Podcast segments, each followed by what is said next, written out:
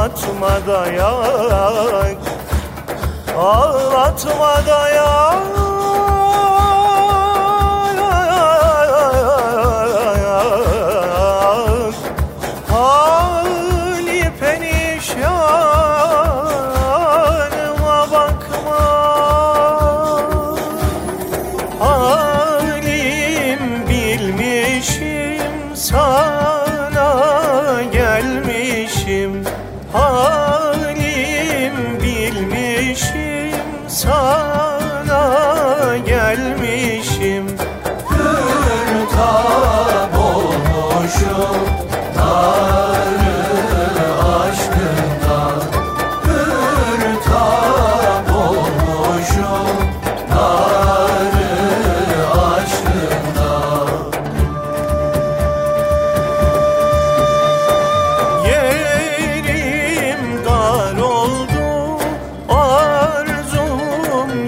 yar oldu.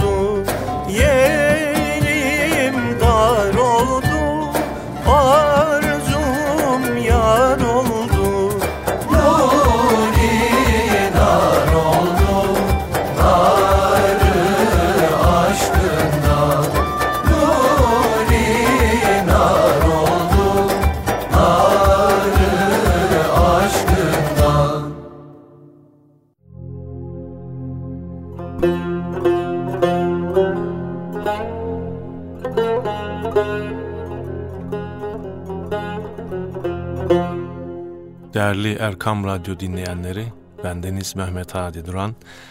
İlahi Nefesler programımızda sizlerle birlikteyiz efendim. Programımızın hayırlara vesile olmasını Yüce Rabbimizden niyaz ediyoruz. Kelile ve dimne okumaları kaldığı yerden devam ediyor. İki arkadaş, Salim ve Ganim adında iki arkadaş varmış kısmet aramak için beraber seyahate çıkmışlar. Bir çölde hayli yol aldıktan sonra nihayet bir dağa vasıl olmuşlar. Dağın eteğinde büyük bir havuz görmüşler. Vaha misali, civarı yemyeşil ağaçlar, çiçeklerle bezenmiş, cennetimsi bir yermiş. Uzun zaman rastlamadıkları böyle zümrüt gibi bir yeri gören Salim ve Ganim, serin ve güzel manzaranın uyandırdığı iştiyakla biraz dinlenmeye karar vermişler. Çevrelerine bakıp dururlarken yazılı beyaz bir mermer gözlerine ilişmiş. Üzerinde aynen ''Ey yolu buraya düşen yolcu, şayet şu havuzu yüzerek karşı tarafa geçersen orada taştan yapılmış bir arslan heykeli göreceksin. Onu omuzlayıp bir hamlede şu dağın tepesine çıkarabilirsen ebedi bir saadete kavuşmuş olursun. Lakin bu ağır yükü yokuş yukarı çıkarmanın zahmeti bir yana, yol boyunca eteklerinin çalı ve çırpılara, dikenlere takılması, üstelik birçok yırtıcı hayvanların tehditleriyle karşılaşmak tehlikesi de vardır. Hiçbir şeyden çekinmeden arslanı dağın tepesine kadar çıkarmalısın ki saadete kavuşasın diye yazılmıştı. Salim Ghanim'e bu kadar zahmeti göze aldıktan sonra nasıl bir saadete kavuşacağımı bilmediğim için gözü kapalı böyle tehlikeli, o nispette encamı meçhul bir macerayı nasıl göze alabilirim diye fikrini beyan ederek itiraz etmiş. Gerçi Ganim, birader zahmetsiz ve meşakkatsiz hiçbir şey kazanılamaz.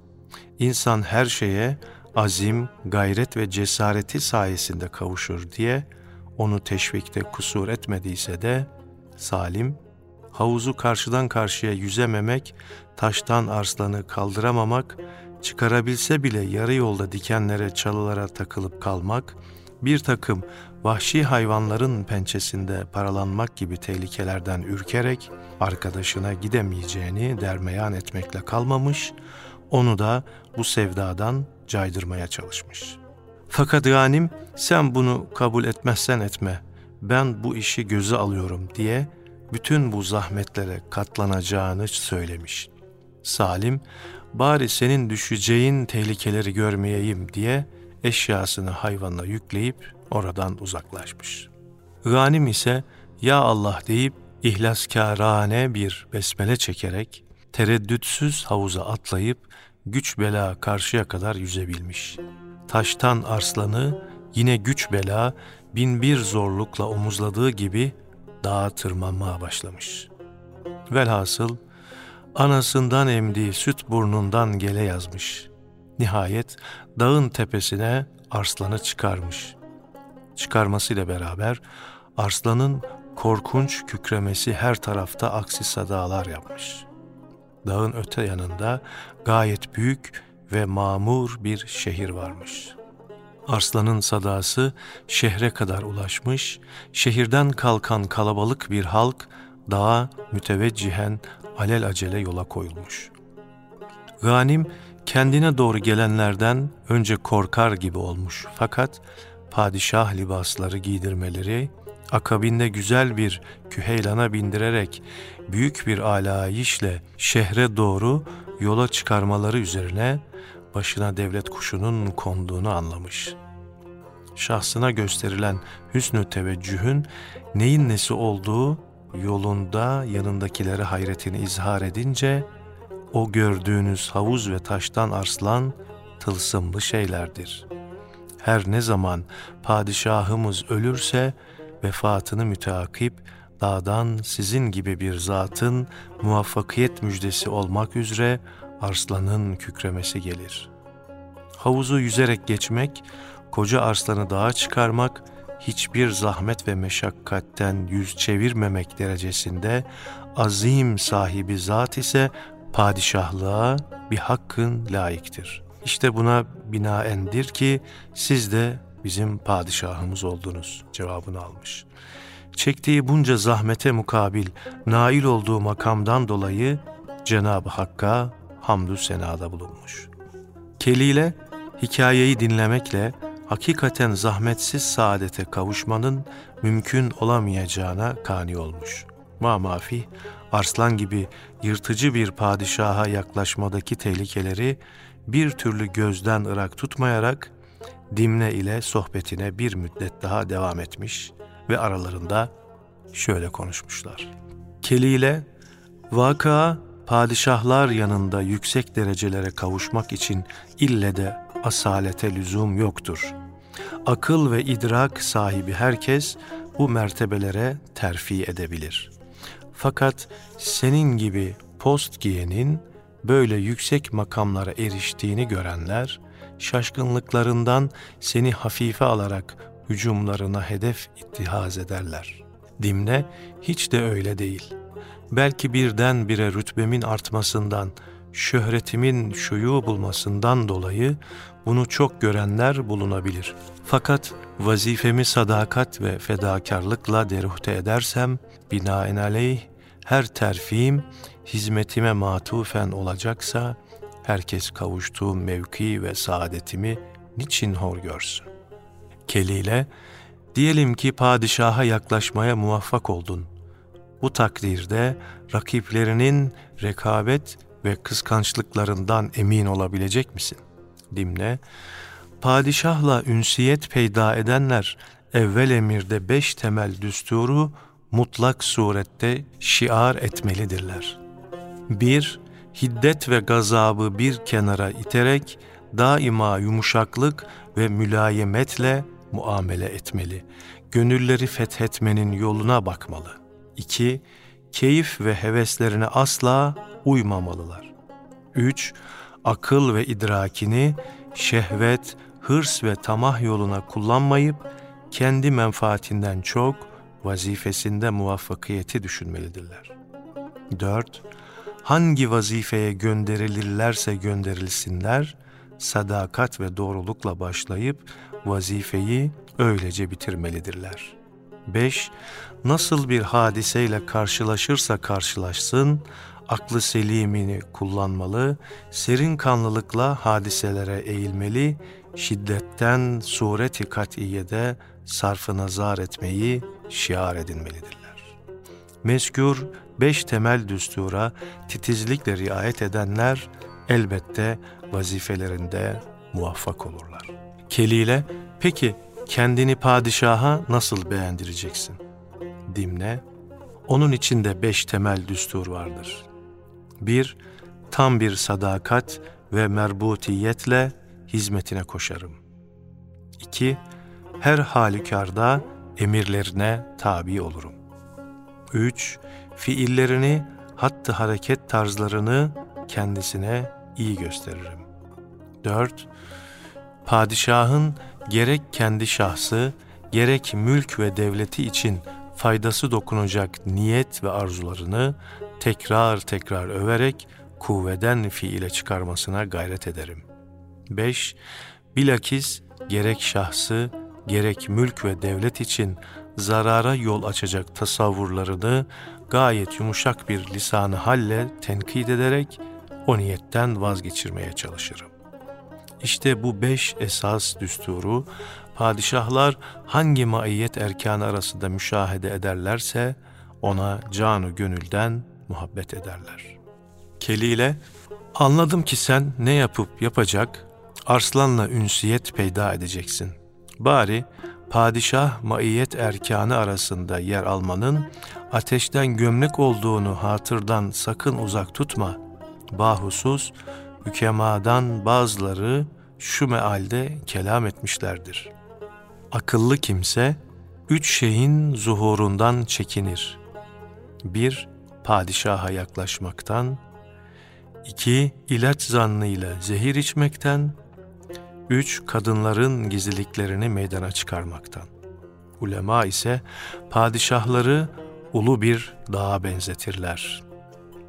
Dağlarda muhtelif maden ve cevahir mevcutsa da yırtıcı hayvanlar da vardır.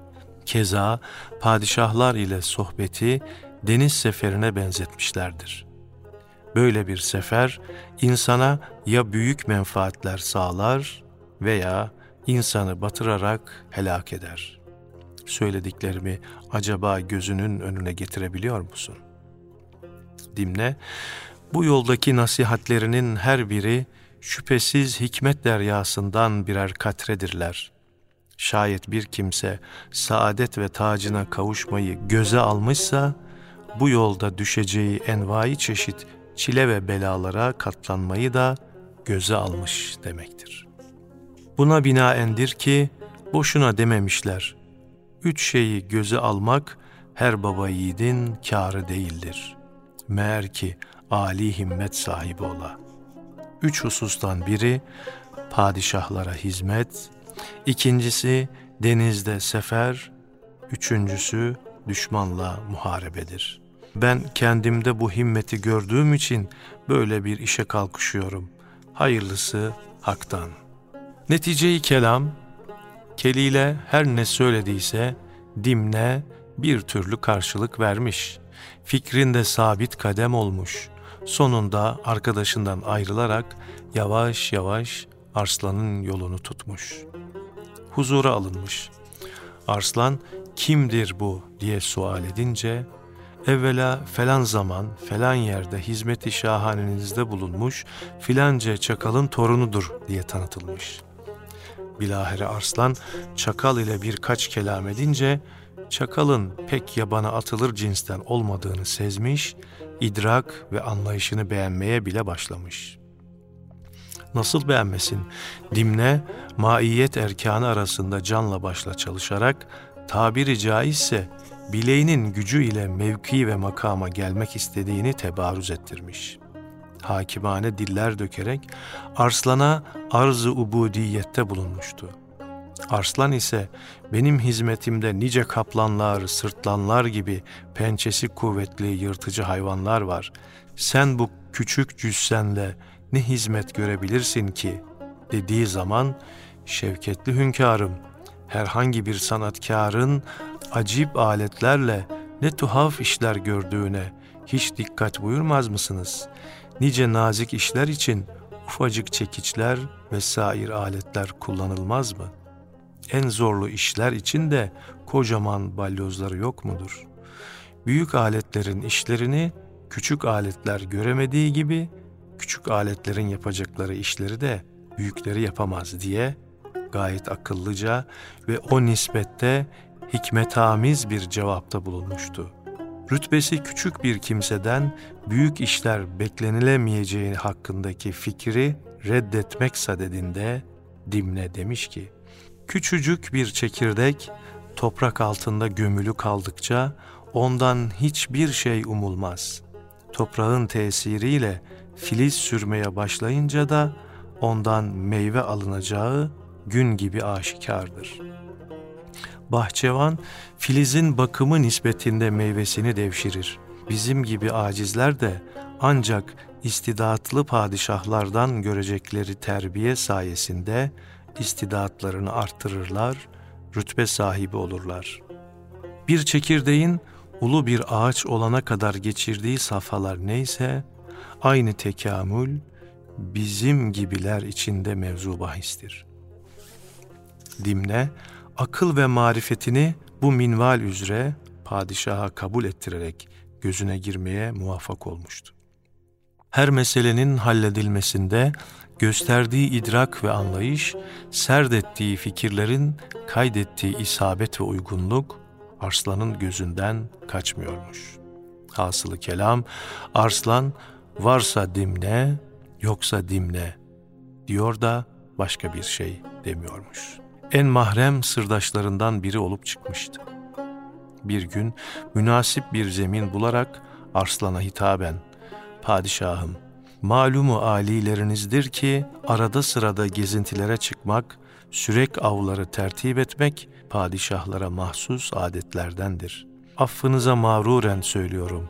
Bir müddetten beri siz Haşmet Meab Efendimiz de arzu ettiğim hususa karşı bir istek ve meyil göremiyorum. Ne hikmetse hiçbir tarafa seyahate çıkmıyorsunuz. Şayet bu nevi hattı hareket tarzınızın bilmediğimiz bir sebebi varsa lütfedip söyleyiniz. Bi avnillahi Teala bu derdinize dertnak olur, bir çarenize bakarız inşallah. Arslan korkusunun sebebini Dimne'ye bahsetmeyi kafasına koymuştu ki tam o esnada öküz şetrebenin korkunç böğürtüsü duyulmuş. Arslan'da yine betbeniz kalmamış. Korkusu o kadar çehresinde takallus etmiş ki artık bu kadarını Dimne'den saklamak kabil olmadığı için işte benim korkum bundandır. Sesi bu kadar dehşetengiz olursa kim bilir kendisi nasıl bir kuvvet ve heybet sahibidir deyince kurnaz çakal padişaha gönül okşayıcı sözler sarf ederek korkusunu yatıştırmış. Herkesin sadasının cüssesiyle mütenasip olmadığını, herkesin cüsse ve heybetinin ille de kuvvet ve kudretine delalet etmediğini bir güzel izah etmiş. Bu hükmünü ispat sadedinde gafil bir tilkinin kıssasını da sözlerine dermeyan etmiş. Efendim kısa bir aradan sonra tekrar kaldığımız yerden devam edeceğiz inşallah.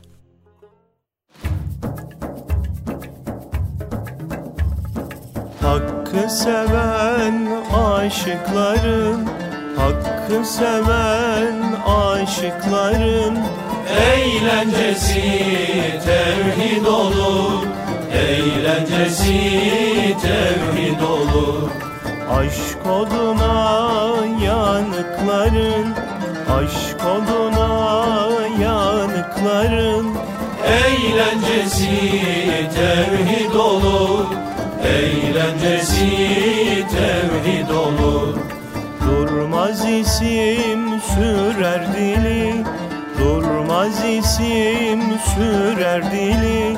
Sorar müdam doğru yolu Sorar müdam doğru yolu? Gerçek ere diyen beni Gerçek ere diyen beni. Eğlencesi tevhid olur Eğlencesi tevhid olur. Halkın arasından çıkar Halkın arasından çıkar Tevhid görmeye can atar Tevhid görmeye can Bülbül gibi daim öter Bülbül gibi daim öter. Eğlencesi tevhid olur Eğlencesi tevhid olur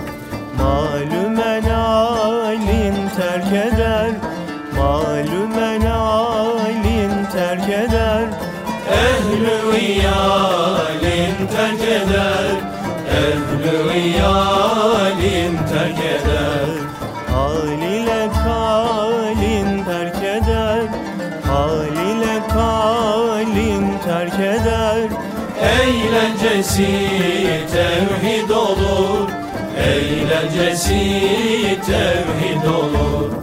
Dünya ve ukba perdesin Dünya ve ukba perdesin. Ardına atar cümlesin Ardına atar cümlesin. Korma siva eğlencesin siva eğlencesin. Eğlencesi tevhid olur. Eğlencesi tevhid olur. Mısır'ya uyan kişinin Mısır'ya uyan kişinin. Gider çürür işini Gider işinin İçindeki can kuşunun içindeki can kuşunun Eğlencesi tevhid olur Eğlencesi tevhid olur. Gafil Tilki. Bir ağaç üstünde gayet güzel bir horoz gören tilkinin biri onu avlamaya heveslenmiş. Derken yakınından acayip bir gürültü duymuş. Bir de ne görsün ağaca asılı kocaman bir davul. Meğer işittiği gürültü rüzgarın oynattığı dalın davulu dövmesinden ileri geliyormuş. Gelin görün ki tilki davulun heybeti hele bir de gümbür gümbür kükremesi yok mu? Hemen aklına mutlaka horozdan daha iyi bir avdır düşüncesi saplanmış. Bütün avcılık hünerini toplayarak davul üzerine öyle bir saldırmış ki sormayın. Davul gümbeden yarılmış, içinden sadra şifa bir şey çıkmamış. Bahusuz pirince giderken evdeki bulgurdan olmuş, elindeki hazır avı da kaçırmış. Dimne, davul gümbürtüsü gibi uzaktan ürperti veren seslerin haddi zatında mühimsenecek bir tarafı olmadığını, endişeyi mucip bir hususiyet arz etmediğini, gafil tilki hikayesiyle ispatladıktan sonra, eğer irade buyursanız da gideyim, sizi ürküten sesin mahiyetini öğreneyim diyerek arslandan gereken izni koparmış. Ses gelen tarafa müteveccihen kuyruğunu omuzladığı gibi yola düzülmüş. Arslan, Dimne'ye böyle nazik bir vazifeyi verdiğine bin pişman olmuştu.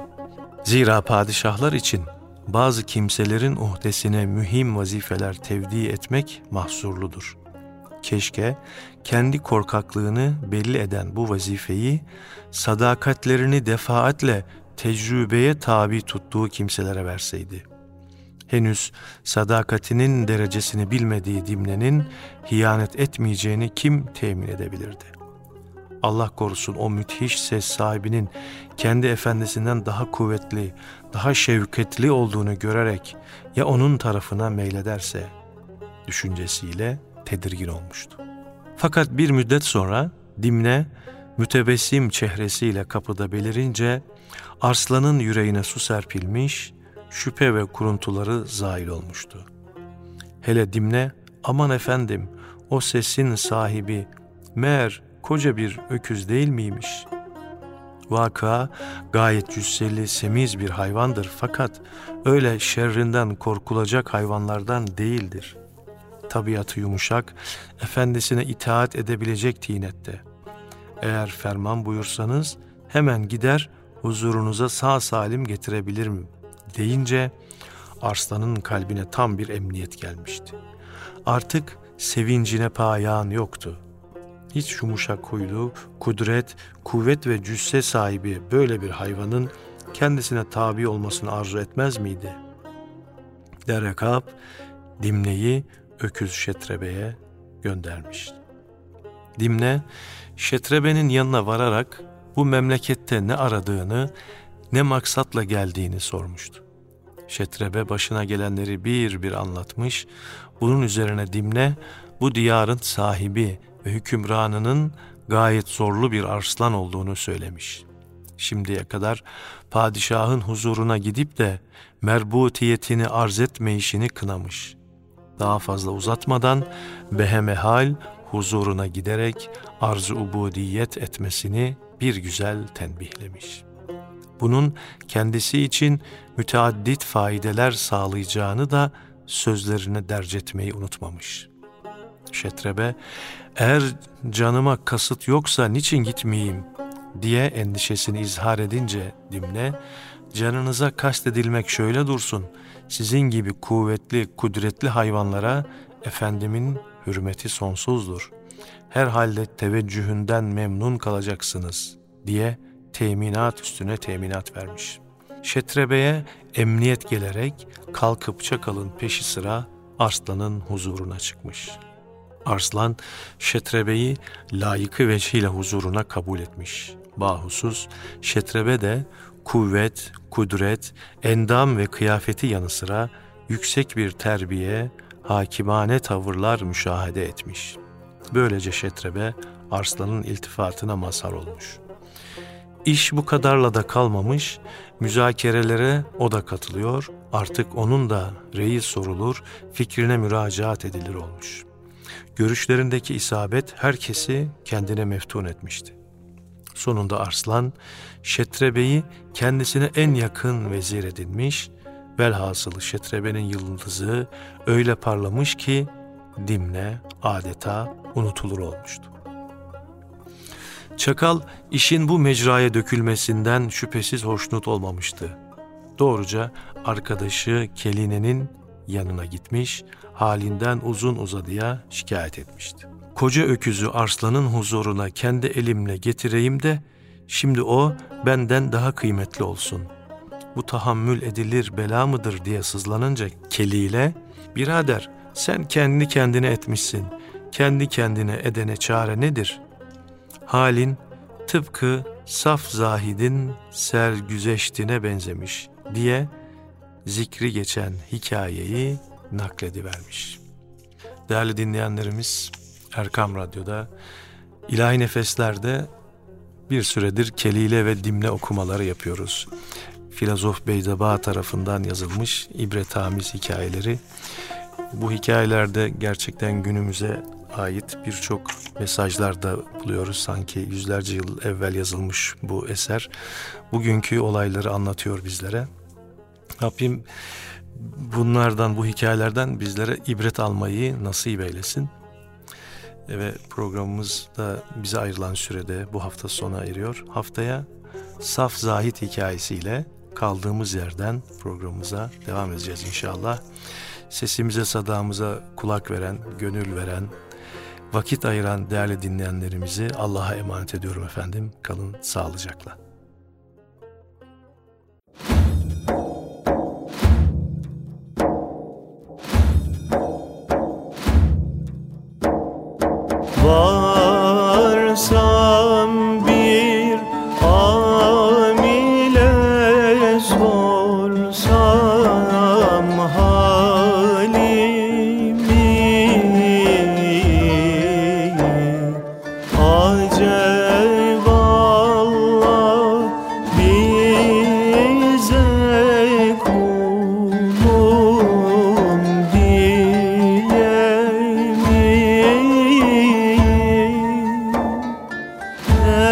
seni